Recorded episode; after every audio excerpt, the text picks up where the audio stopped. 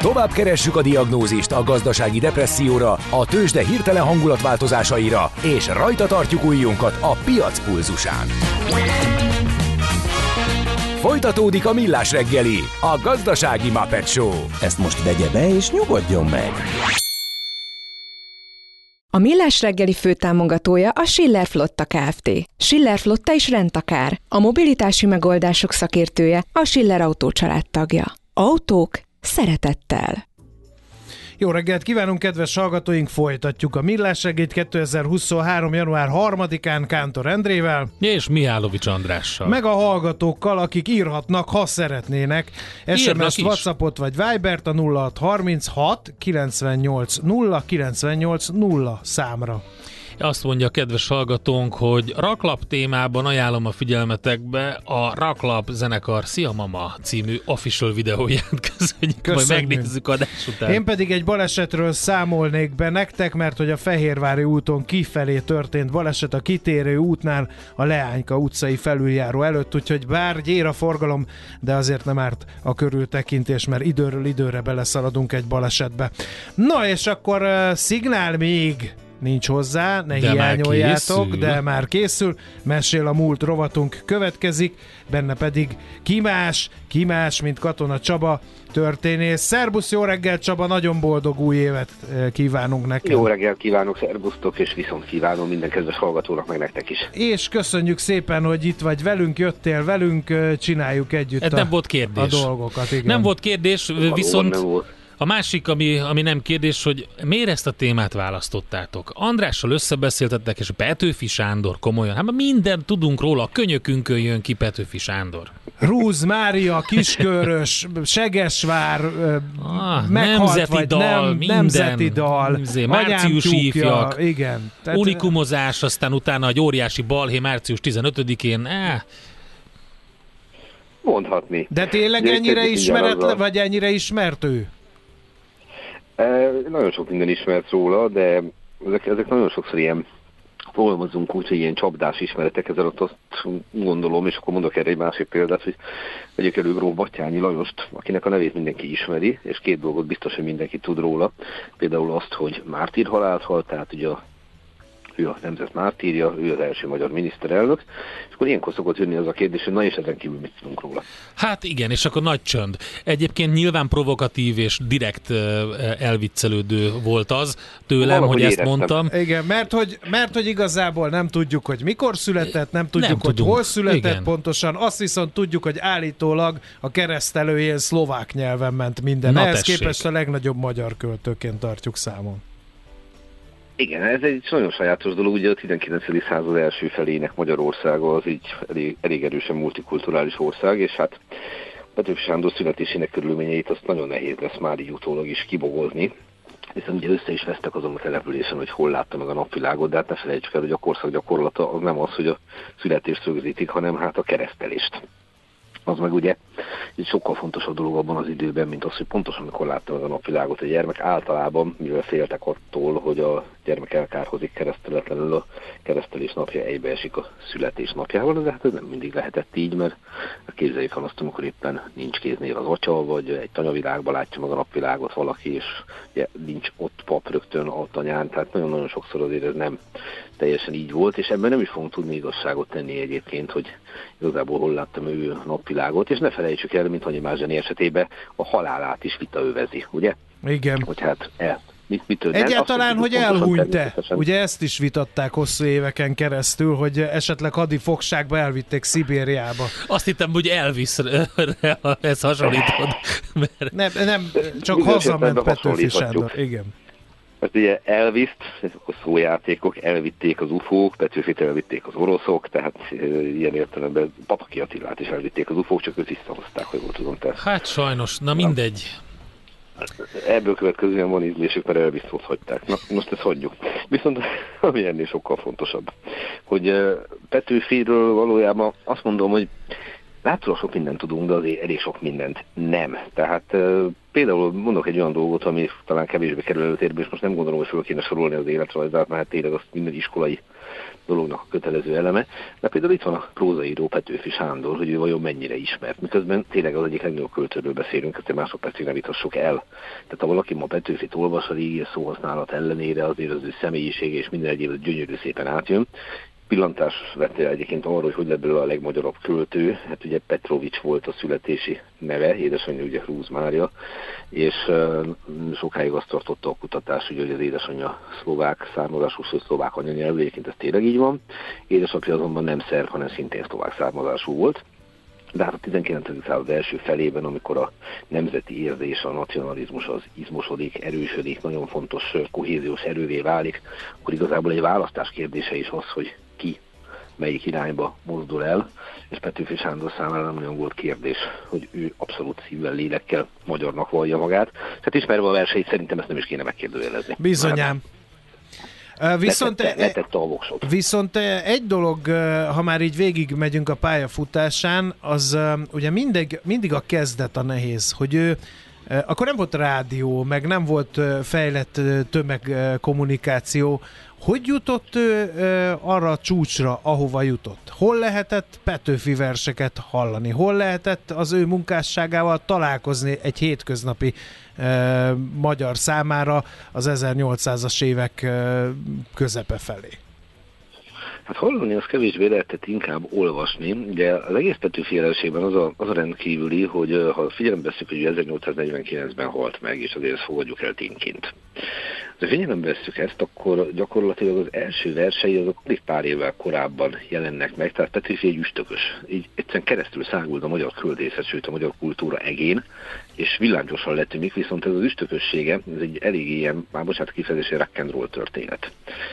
Tehát az, amit ő csinál, amit ő letesz az asztalra, így nagyjából 1943-tól, gyakorlatilag arról lehet beszélni, hogy teljes mértékig megújítja és mintaadóvá teszi a saját költészetét a magyar lírában. Mert uh, még bele vagyunk ragadva ebbe a romantikus kazinci féle fentebb stílben, ami ugye ezt a majdnem szélsőséges romantikát veszi elő, ahol egy gyönyörű szép stílus kell elővenni, meg fel kell villani a klasszikus műveltségnek, és ezek egy nagyon finomkodó, ilyen mesterkélt dologgá váltak. Petőfi pedig sokkal inkább a beszélt nyelvhez közel álló verseket kezdett írni és megjeleníteni. Ugye egy idő után nagyon tudatosan vitte ezt a úgymond népies vonalat. Igen, és abszolút. még a században is voltak Petőfi apigonok. Képzeld el, bocsánat Csaba, tudom, készültem a, a rovatra tegnap, és direkt fellapoztam az ifjúkori költeményeit, hogy megnézem, emlékszem -e egyáltalán valamire ezekből. Nem ezek azok, amiket ugye az irodalomkönyvekbe nekünk tanítottak, mert hát olyanok vannak benne, mint a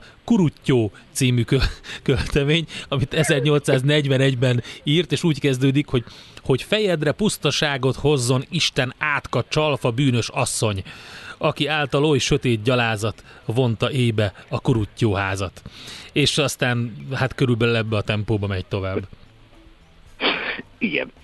Most az a helyzet viszont, hogy ez a maga idejében, ez a stílus azért úgy tudott hozni. De ez nagyon fontos dolog, hogy ezzel a, ezzel a megújított nyelvvel, illetve adott esetben megújított témával, ezzel ez egy olyan dolgot tudott becsempészni a, akkor már egyre többet olvasó magyar értelmiségnek a, onnan az érdeklődésébe, ami eltért a sablontól. És hogyha valami újdonságot hoz, és mindez még minőséget is képvisel, már pedig egy után azért Petőfi minőséget képviselt, anyám tyúkját szokták mindig elővenni, mm-hmm. hogy egyik legismertebb verset, de hát nem ezért szeretjük. Tehát roppant szórakoztató az anyám tyúkja, mert miért lenne az, de, de hát azért nem, nem attól lesz Zsené Petőfi. Hozzáteszem, hogy Latfi János ennek megírta tizenvalahány verzióját tavaly, ha jól Igen, igen, igen, és nagyon jó volt. Az is szokott szórakoztató volt. És ha, ha már na ide de... beleszúrhatom az anyám tyúkja sztorit, akkor mi azzal na, na, játszottunk. A a... vigyázzunk a beleszúrhatom a... kifejezéssel, jó? jó? bocsánat, tehát ide ékelhetem akkor. Szóval, hogy a gyerekekkel azzal szórakoztunk, hogy a Google Translate-ben lefordítottuk az anyám tyúkját különböző nyelvekre,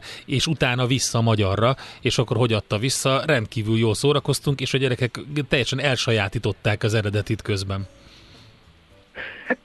Az a helyzet, hogy a szórakozó tanulni a legjobb dolog. Így van. Az ember észre sem veszi, ahogy ezt mondani. Szokták, hogy is mondjam, csak volt olyan, aki azt mondta, hogy ez a hasonlat, ez pont olyan, mint amikor a embernek úgy lesz gyereke, hogy nem az a cél, de egyszer csak azt lesz, mert Oké, oké, nagyon jó. Lapozó. Ez nem, nem, nagyon jó. Szerintem témánál vagyunk. Na, Na de hogy lapozunk vissza Petőfihez? Igen, innen szép. Na, Talán a családi élete? Hát a család élet is elég sajátos, hogy az közismert, hogy Szendrei Júlia volt ugye a felesége, hát róla nem is olyan régen beszélgettünk ugye ebben a műsorban egyebek mellett, de Petőfi is olyan volt, mint a költők legtöbbje, hogy egyrészt nagyon-nagyon robbanékony természet volt, tehát szóval fogalmazunk, hogy a szangvinikus volt Petőfi. Utólag nagyon szeretjük az ő műveit, a gyakorlatban azt lehet mondani, hogy talán Ben József kivételével mindenkivel összeveszett, aki szembe jött. Tehát benne volt egy rendkívül erős öntudat, neki szemmeggyőződése volt, hogy ő zseni, ebben egyébként igaza volt, de ezt érvényesítette mindenkivel szemben. Ugye ez viszonylag közismert történet, hogy egyszer összeveszett Klapka Györgyel. Uh-huh. A problémát az okozta, hogy Ben József bíráló szavakkal illette, a jól emlékszem, Vécsei Károlyt, a későbbi aradi vértanút. Petőfi ezt meg úgy megírta. És hát a katonaságnál nem úgy működnek a dolgok, hogyha az egyik katona bírálja a másikat, akkor azt így közzé tesszük. Mert, mert nem. És ezt Klapka György a szemére vetett, aminek az volt a következménye, hogy összevesztek, és aztán valamivel később, nevezetesen amikor Buda Ostromát vezényelte meg Györgei Artúr 1849. május 4 és 21 között, akkor a, jól emlékszem a Diána villába ismét találkoztak, és ott Petőfi közöltek lapkával, hogy nekik van egy befejezetlen vitájuk, és ezt most így meccseljék le. Akkor meg próbáltam el érzékeltetni, hogy hát kedves Petőfi úr, állok rendelkezésre, de most éppen ostromoljuk Budavárát, tehát lesz szíves a személyes dolgait most félretenni, mert van egy kicsit fontosabb dolog. Petőfi ezt nem feltétlenül akarta figyelembe venni, aminek az lett a végé, hogy a dühöngő költőt kapva bezáradt egy kamrába, ahonnan aztán által Görgei Artur ki. De ez nagyon szépen mutatja Petőfinek ezt a, ezt a fajta tényleg szangvinikusságát, és ez nagyon sok mindenben megnyilvánul, például a szerelmeiben is, ugye Szentei Júliával már bimbózó viszonyt ápolt, ez alatt ne fizikai viszonyt értsünk, hanem az, hogy kibontakozóban volt az ő szerelmi kapcsolatuk, és akkor állítólag híre ment annak, hogy Petőfi azt terjeszti, hogy hát átlépték a fizikai határokat, ami hát abban az időben egy hogy nézve ugye rendkívül súlyos uh, sértés. Szentei Júlia hitelt látszott adni ennek, e, ezért aztán jelezte, hogy nem óhatja folytatni a kibontakozóban levő viszonyt. Petőfi pedig azon melegében, dühében feleségül kérte Priel Kornélia színésznőt. Uh-huh és nem volt papa közelben. Nagyjából ez múlt, ez a házasság nem történt meg. Pierre Cornélia abban az állapotban volt már akkor, hogy gyakorlatilag bárkinek igen mondott volna, aki megkérés Petőfiet megtette. Viszont hát ebből nem lett házasság. És utólag sikerült tisztázni a dolgokat, és ugye ilyenkor érdemes azon elgondolkodni, hogy, hogy mi történt volna, hogy éppen van egy papa közelben.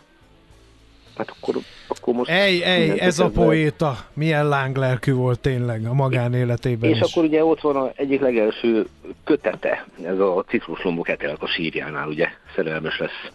Egy nagyon-nagyon fiatal leány, hova csapó etelkába szegénybe, ja, és hát ő egy általában kétszer vagy háromszor találkoztak talán, és nagyon-nagyon nehéz utólag kibogozni, hogy, hogy valóban itt kibontakozott köztük egy látói szerelem, vagy pedig szó sincs ilyesmiről, és igazából Petőfi érezte úgy, hogy itt valami van, de az biztos, hogy szegény leányzó körülbelül 15 évesen 1845-ben meghalt.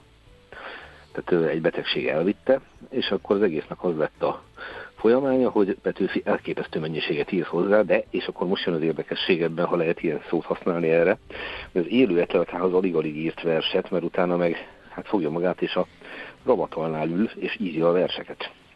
Írja, írja, írja ami mutat egyfajta szenvedélyt, egyfajta rendkívüli elkötelezettséget a leányzó iránt. Kicsit ilyen ugye a Dante Beatrice-ére hajad az a dolog, hogy épp hogy megpillantja és megvan a szerelem. Na de a dolognak a lényege, hogy megírja ezeket a verseket, összegyűjti őket, majd pedig Cipruslombok Etelka sírjáról címmel a leányzó halála után két hónappal kiadja, és rá van írva, hogy mennyire lehet ezt megvenni. Ajaj. És akkor így az ember néz egyet, ugye, hogy milyen Igen, hogy most akkor pénzét élete. teszi a gyászát gyakorlatilag Petőfi Sándor. Valójában igen. Aha. Valójában igen, de, de ebben az adott korban nincs semmi szokatlan igazából, tehát itt az nagyon fontos látni, hogy a 19. század máshogy működik, és így a költői szerepbe ez nagyon-nagyon bele is tartozott, hogy, hogy úgymond ezt a fajta viselkedésformát elővedesse. És hát amit én még mindenképp mernék ajánlani, hogy de a költészetét Azt sem mondanám, hogy mindenki ismeri, mert elképesztő mennyiségű verset írt. Tehát gondoljunk bele, hogy ebbe a 26 évben mi minden fér bele. Ez a hányszor lehet hallani, hogy gyakorlatilag nincs olyan város Magyarországon, ahol nem jár Petőfi. Ez nyilván túlzás. Hát mindenhol van egy utca róla elnevezve, vagy egy lakótelep. Az így van, de az hagyján, de ugye hány tábla van, hogy itt hát Petőfi. Igen. Itt szállt meg Petőfi, út, úton van. valahova. Itt megállt Így, és ivott egy korty vizet, megpihent ez alatt a falat, mert ugye Petőfi fája is van. Van, tehát hát bőven. Gyakorlatilag van, minden bizony, lépését dokumentálták a költőnek, ha lehetett. Itt tegyük rögtön hozzá, ennek volt egy nagyon gyakorlati, hogy sokkal Petőfi is tüdőbeteg volt, és ezt ugye abban az időben nem igazán lehetett gyógyítani, sőt, egy később se egy ideig és egyebek mellett azért gyaló volt ennyit, mert a tüdőbetegséget, ha nem is gyógyította, de, de a terjedését viszonylag jól gátolni tudta a nagyon jó fizikai erőlét. És amikor Petőfi ezeket az eszméletlen gyalolásokat csinálja, akkor abban ez is benne van, hogy szinten tart. Aha. És ez megint csak mutatja az ő akarat erejét, meg a, meg a kitartását. Hogy egyebek mellett ezért talpal annyit, nem meg azért is, mert az a legolcsóbb, de, de ez is benne van, tehát hogy ez, ez, a, fenyegető, ez a fenyegető betegség is. Igen. Figyelj hát, Csaba, ha már így mondtad, hogy, hogy az a legolcsóbb. Ugye a Petőfiről van egy olyan képünk is, és ez is az oktatási rendszerből származó kép, hogy égő pipám szorongatám, ugye? Tehát, hogy egy, egy ilyen vékony dongájú, ingatag egészségű, sokat igen, nélkülöző, komor, igen. komor, de azért lánglelkű. Életunt. Igen. Néha nagyon haragos, volt. nagyon mérges, igen. Tehát, hogy, hogy mit lehet erről tudni, hogy azért ő neki hogy mondjam, a, az ismertséget sikerült akkor pénzre váltani, tehát már életében a nemzet sikerült. költőjeként eh, legalább a nélkülözéssel le kellett számolni, ha egyáltalán nélkülözött olyan szinten, mint amilyen szintek mi Hát nézd, gondolom. azt írja a kedves hallgató ha ehhez csatlakozva, hogy egy kis reggeli humor Petőfihez azért volt szegény, mert sokat költött. Úgyhogy... Ez tényleg így van, minden tekintetben.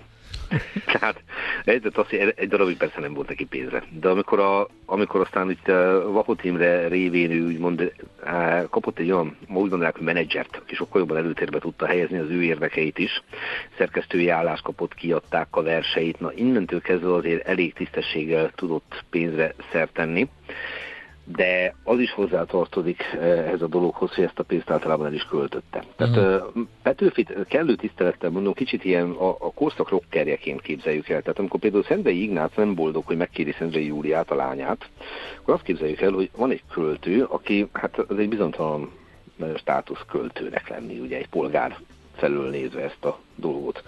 Egyrészt, másrészt közismert, hogy voltak szerelmi kalandjai. Ennek egy része meg is jelenik ugye versekben. Sőt, állítólag még Petőfél is megtörtént az, hogy hát írt verseket ilyen olyan hölgyeknek, aztán amikor ciklussá rendezte őket, akkor egy névre átírta az egészet, mert hogy Á, hát jó, hát, eddig, jó, hát addig csak össze-vissza írkált, és akkor végre lett egy vágyatárgya, akinek, akit el kell kápráztatni. Az vesse rá az első követ, aki nem írt szerelmes vers ciklusokat hölgyekhez.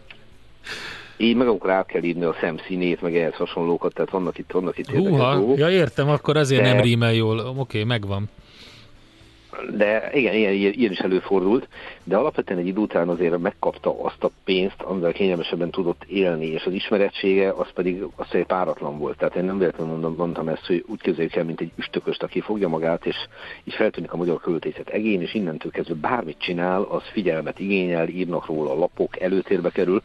Ez nem azt jelenti, hogy őt tekintik a mintapolgárnak, mert hiszen nem az. Botrányhős? Botrányhős volt Petőfi? Benne, benne van ez is. Tehát amikor ez például ezt a népies vonalat előveszi, akkor Vahóc, mint idézél menedzser, még arra is ráveszi, hogy időnként ilyen magyaros ruhába jelenjen meg uh-huh. a mhm. belvárosba pörgek halap, stb. Egyszerűen azért, mert ugye ezt a népi SSCH stílust ezt neki hozni kell. Aha. Népi SSCH-val nagyon jó. Azért is kérdeztem ezt, mert ugye, hogy direkt olyan verseket lehet tőle találni, amik kimondottan azt a témakört járják körbe, ami hát, hogy is mondjam, egy kicsit olyan frivol.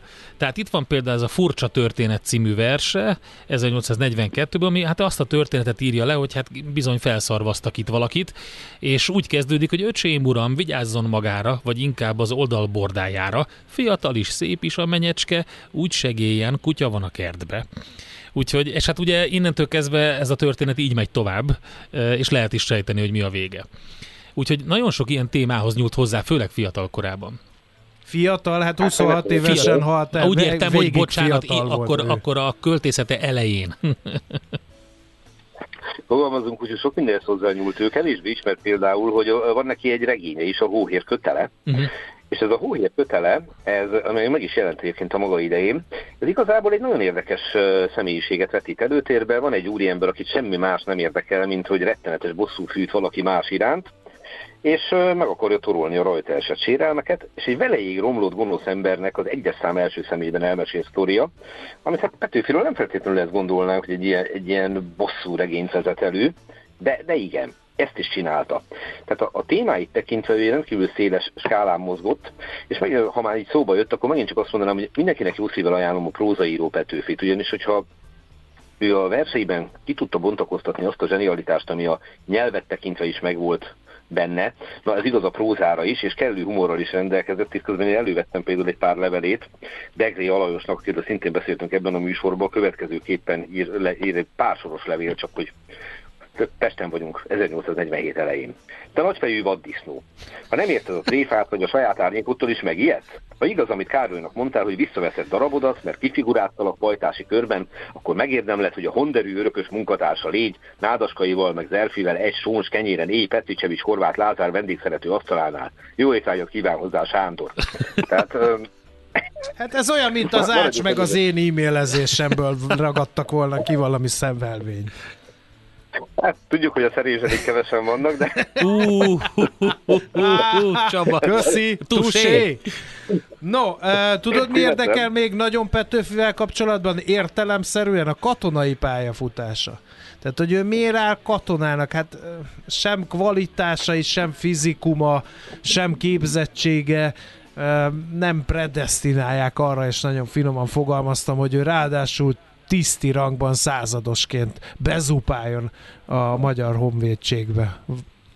Ez hát hogy alakul? Beszélve, hogy a, Hát a, a világforradalom is ahhoz szeretett. Ezt a kettőt ne felejtsük el. Tehát sokat lehet beszélni Petőfiről, tényleg voltak mindenkinek erényei, meg voltak ugye pozitív tulajdonságai is, de azt nagyon nehéz volna elvitatni, hogy amit ő gondolt arról, hogy egy modern Magyarországot akar, eh, hogy magyar hazafi volt, hogy a forradalom mit jelentett számára, ezzel nehéz volna vitatkozni, hogy ő ezt szívvel, lélekkel vallotta, és amikor úgy alakultak a dolgok, kitört a forradalom, amiben ő közismert módon főszerepet játszott, tehát ezt nem, nem kell itt elemezgetni március 15-e körül. Majd fegyverrel kellett megvédeni az elért eredményeket, ugye ezért lesz a forradalomból szabadságharc, de másodpercig nem volt számára kérdés, hogy minden létező eszközzel igyekszik a forradalom és a szabadságharc eredményeit megvédeni. És igazából pontosan ennyi. Tehát nem ő választotta azt, hogy harcolni kell, de hogyha elolvasjuk az ő verseit, de látjuk, hogy hát nem volt egy pacifista alakat, hogy finoman fogalmazzak és teljes mértékig a természetéből fakad, hogy szükség esetén ő komolyan gondolta ez a szabadságszerelem, amit ebben a versében ír, ugye, hogy szabadságért feláldozom életem, a szabadságért feláldozom szerelmemet. Igen, és a haláláról, a haláláról akkor tudunk valamit, vagy az a, az a, ez, a, ez a homályos utalás, hogy még látták menekülni a csata után, aztán nyoma veszett. Tehát ez, ez, a, ez az ismeretanyag, ez nem változott, gondolom ez nem fog változni nagy valószínűséggel. Tehát ugye ott volt Petőfi Sándor a csatában, de azért másodpercig sem felejtsük el, hogy a kornak a viszonyai között, hogy hányan ismerték föl Csuklóból Petőfi Sándor, tehát hogy ma ugye a Facebook meg mindennek a világában egy celebritásról gyakorlatilag mindenkinek van egy képe, tehát nem okoz problémát felismerni bármelyik hírességet. De ebben az időben azért meg megjelentek ilyen mindenféle nyomtatott ábrázolások, ugye egy darab dagerotípia, de azt is hányan ismerték minimál, minimálisan, tehát annak alapján felismerni valakit, az majdnem, hogy százszerzőkő biztonságok majdnem, hogy lehetetlen, csak egy csatában vagyunk. Tehát az, hogy valaki látott egy 20-as évei közepén járó szakállas bajuszos katonát, az épp úgy lehetett Petőfi, mint bárki más, ha csak nem olyan írja, aki nagyon-nagyon jól ismerte Petőfit. Úgyhogy az ismereteink azok kimerülnek abban, hogy a Temesvári csata, vagy a Szegesvári csata után semmi konkrét tudásunk nincsen Petőfiről, ebből nagyon-nagyon logikusan következik az, hogy ő életét vesztette. És amikor jönnek ezek a halálnál fogva előrángatott elméletek, hogy életben maradt, de igazából elbújdokolt, azért nem került elő, mert ugye akkor veszélybe került volna, vagy a másik, hogy elhurcolták itt Szibériába. Egy totálisan történelmietlen megközelítés, ugye a 20. században a Szovjetunió sajnálatos módon gyakorolta ezt az eszközt, hogy embereket hurcolt el Szibériába, de a 19-ben nem. Ez egy ilyen visszavetített uh-huh. képzet már akkor is csináltak ilyesmit. Másrészt pedig én azt gondolom, hogy ilyenkor mindig érdemes azon elgondolkodni. Ez a Petőfi, aki az élete rendkívül rövid, pár éve alatt, ugye 26 éve, a valódi költői pályafutása ebből egy 4-5 évre tehető maximum.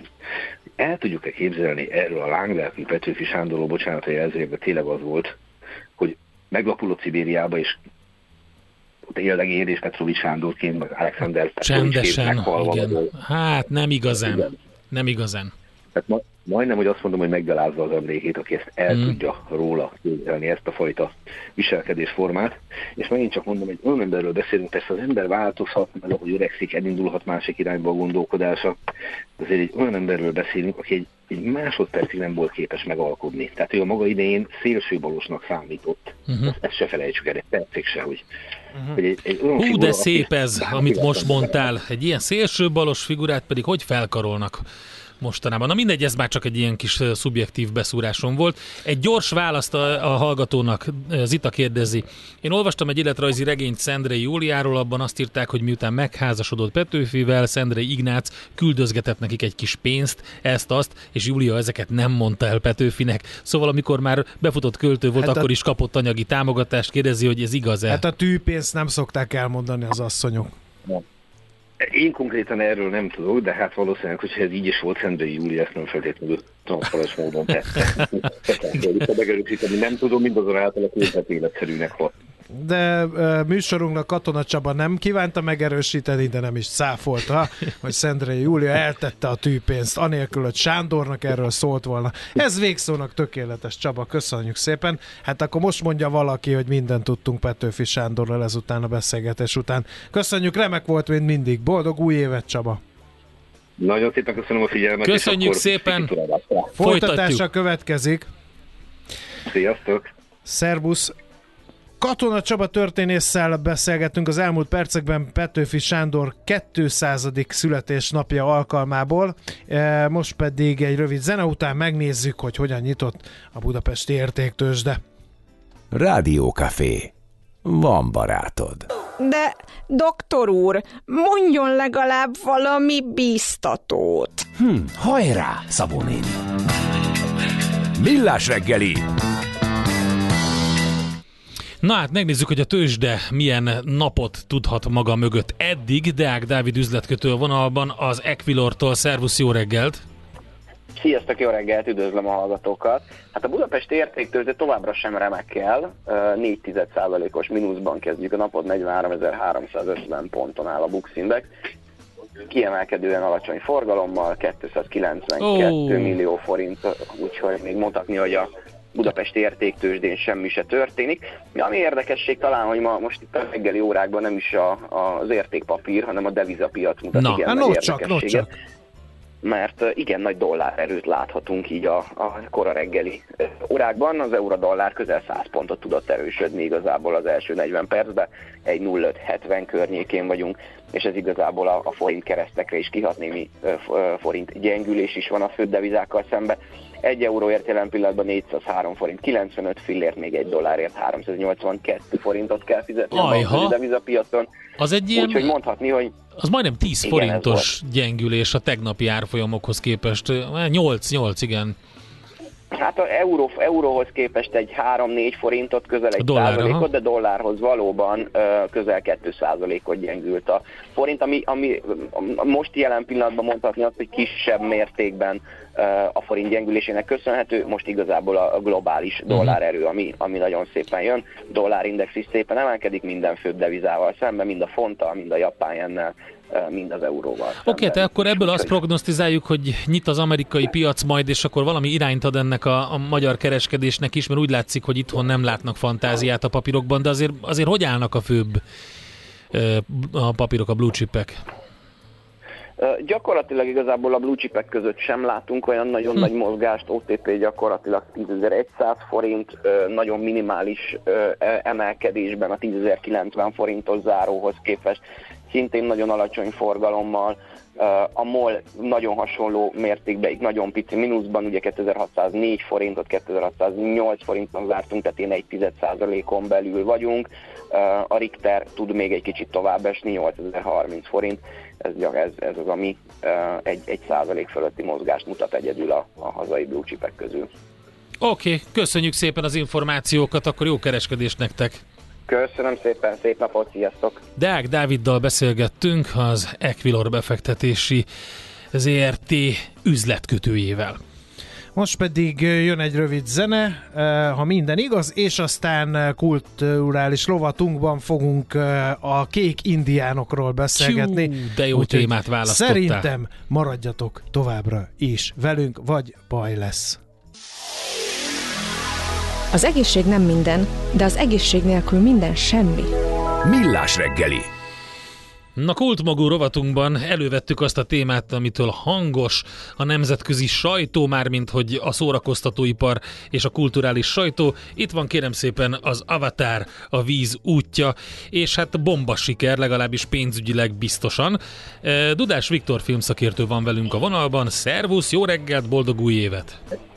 Szervusztok, boldog új évet, jó reggelt nektek is, és a hallgatóknak. Én azt hát gondolom, hogy ráfért a filmiparra. Igen, igen, igen. Ja, bocsánat, a, pont, a legjobb rész. Az Antrédba. Léci Viktor még egyszer. és örülök, hogy újra van barátod. Na, mi is örülünk. Mi Na is figyelj, örülünk. nagyon ráfér a filmiparra ez a, ez a gazdasági siker, mert azért a Covid nagyon megtépázta, úgyhogy mi volt a pre, és mi volt a, mire számítunk a post-covid időszakban ettől az ágazattól? Egy kicsi bemelegítés. Jaj, Jaj, de jó kérdés, némileg meglepett, de mielőtt válaszolnék azért a van barátodra, hadd térjek már ki egy kicsit, hogy talán a törzs hallgatók még emlékeznek arra, hogy ezen a uh, csatornán, vagy az ilyen nevű rádióadó volt annak idején egy filmtablet, című műsor, amit én három évig vezettem, olyan jó volt. Igen, igen, emlékszünk a filmtablettára, abszolút emlékszünk. Uh, pallérozottunk is, pallérozottunk is természetesen, hát igen. És akkor most akkor haladjunk ezen a vonalon tovább, és akkor pallérozódjunk egy kicsit, mert hát ugye az avatárnak a jelentőségét pláne az első hét után egy kicsit megpróbálták elbagatelizálni, hogy hát nem is akkor a siker, meg egyáltalán, de szerintem, hogy az utóbbi évek számait összevetjük, akkor azért abból látszik, hogy azért az Avatar annak ellenére, hogy nem egy könnyen osztható mozi, tehát ugye a három és fél órás hosszával körülbelül négy óránként tudják a mozik újra osztani, ami azt jelenti, hogy mondjuk egy teremben például naponta durván csak olyan háromszor tudják levetíteni a filmet, mondjuk még egy két órás filmet azért legalább négyszer, de akár még ötször is be tudnak passzintani. Tehát ugye, hogy jobb számok jöjjenek ki a végére, azért az nyilvánvalóan a, a filmidőnek a hosszával is arányítható mert ugye 2002 nem volt egy nagyszerű év. Ugye mindig az USA bevételeit szoktuk ilyenkor figyelni, mert ugye most már tudjuk ugyan, hogy Kína a legnagyobb filmes piac, de ugye a, a kínai fogyasztói szokások és az európai, meg az amerikai fogyasztási szokások azért nem minden esetben mutatnak ízlésbeli párhuzamot. És hát ugye a 2019-es 7,37 milliárd USA bevétel eredményétől azért elmarad most ez az év.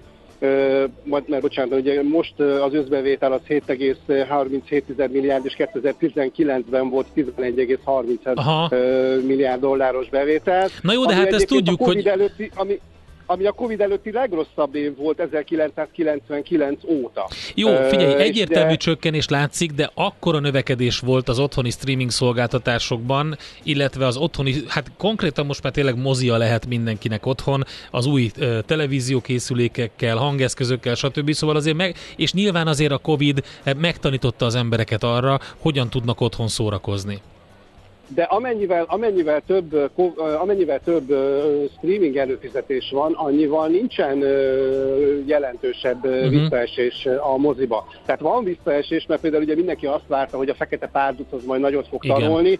Na most ugye ehhez képest az Egyesült Államokban kicsit több, mint 430 milliót, világviszonylatban picit több, mint 820 milliót csinált, és ugye ezzel ő, ő, ő elmaradt az 1,3 milliárdos fekete párduc egy bevételtől, ha bár mondjuk ezen a hétvégén, ezen a hétvégén egy picit növekedett pont a pont a mm, Avatárnak köszönhetően a bevétele a filmnek, de hát jelen pillanatban az Avatar már ott tart, hogy a világon a 14.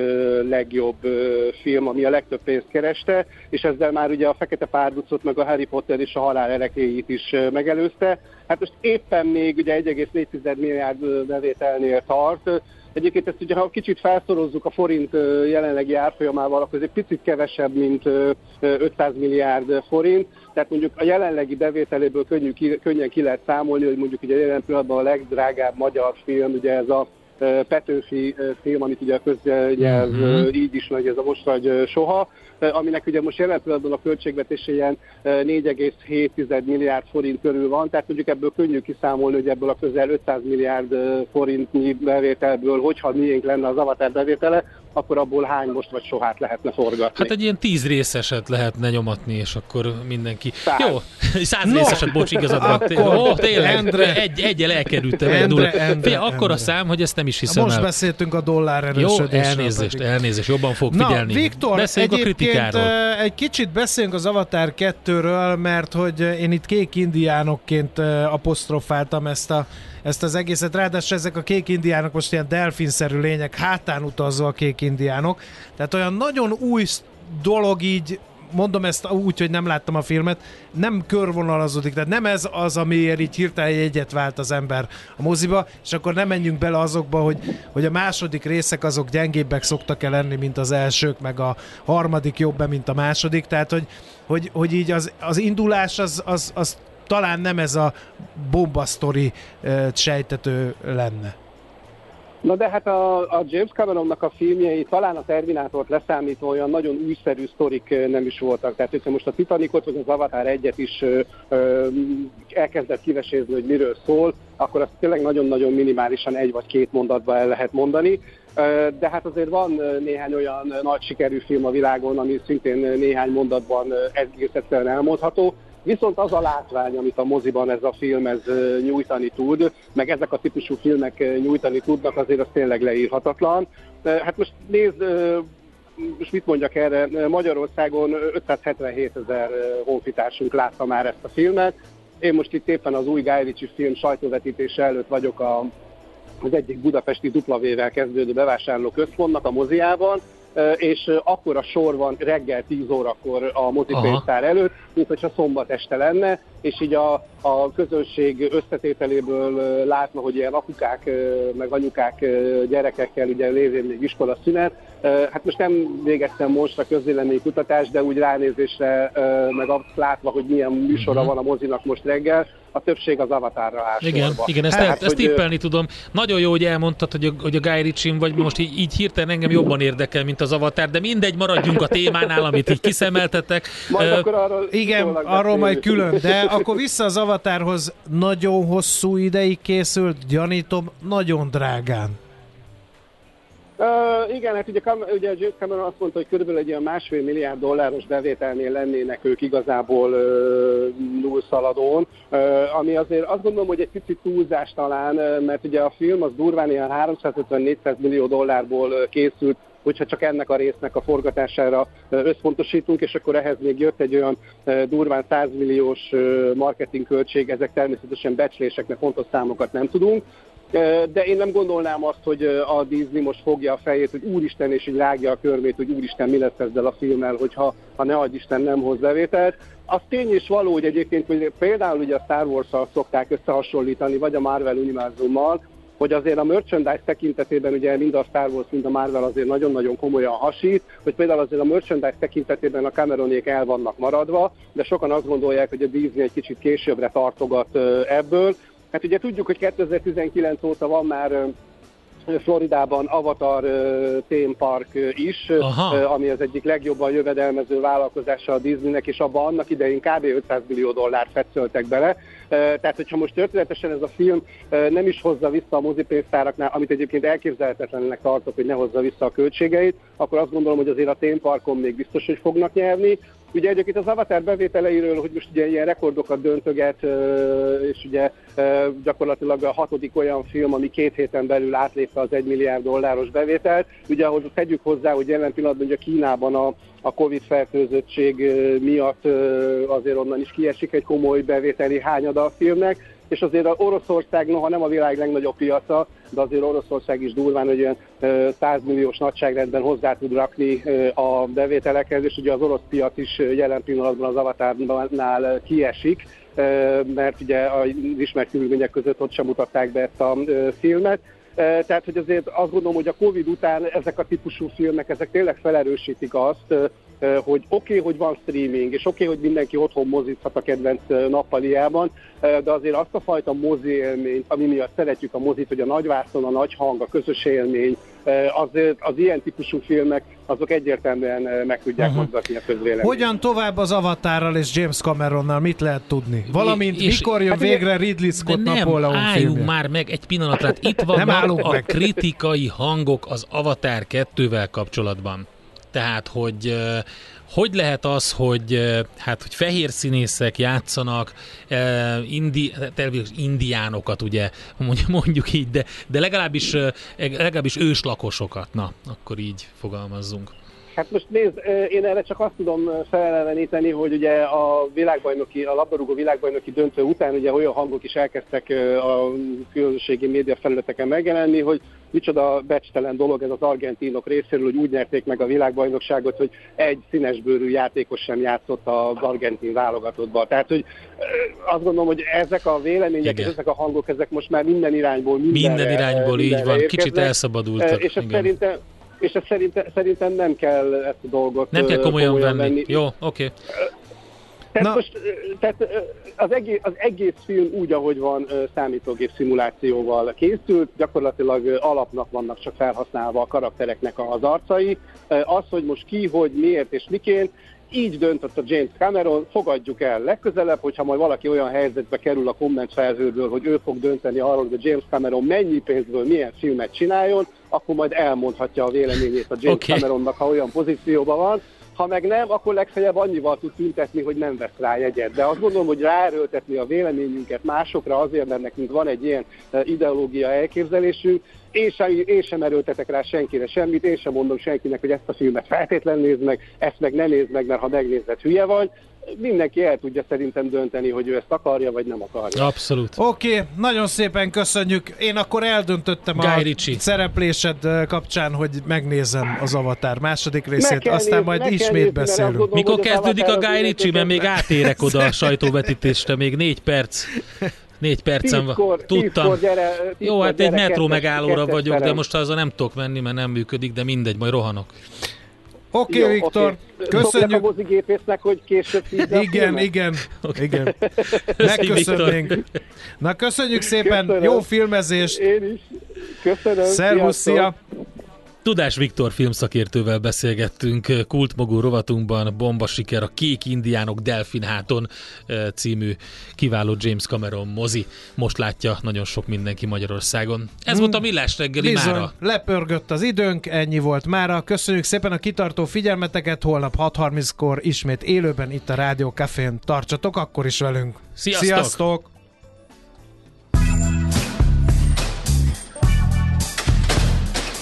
Már a véget ért ugyan a műszak, az ügyelet azonban mindig tart. A sürgősségi és félig zárt osztályon holnap reggel újra megtöltjük a kávésbögréket, és felvesszük a piaci stetoszkópot. Addig is keressetek minket közösségi rendelőnkben a Facebookon, a mai adás podcastjét pedig a rádiókafé 98hu és millásreggeli.hu oldalakon, a Spotify-on és a Google Podcast-en. Millás reggeli. A Rádiókafé gazdasági Muppet Két dologban bízhatsz.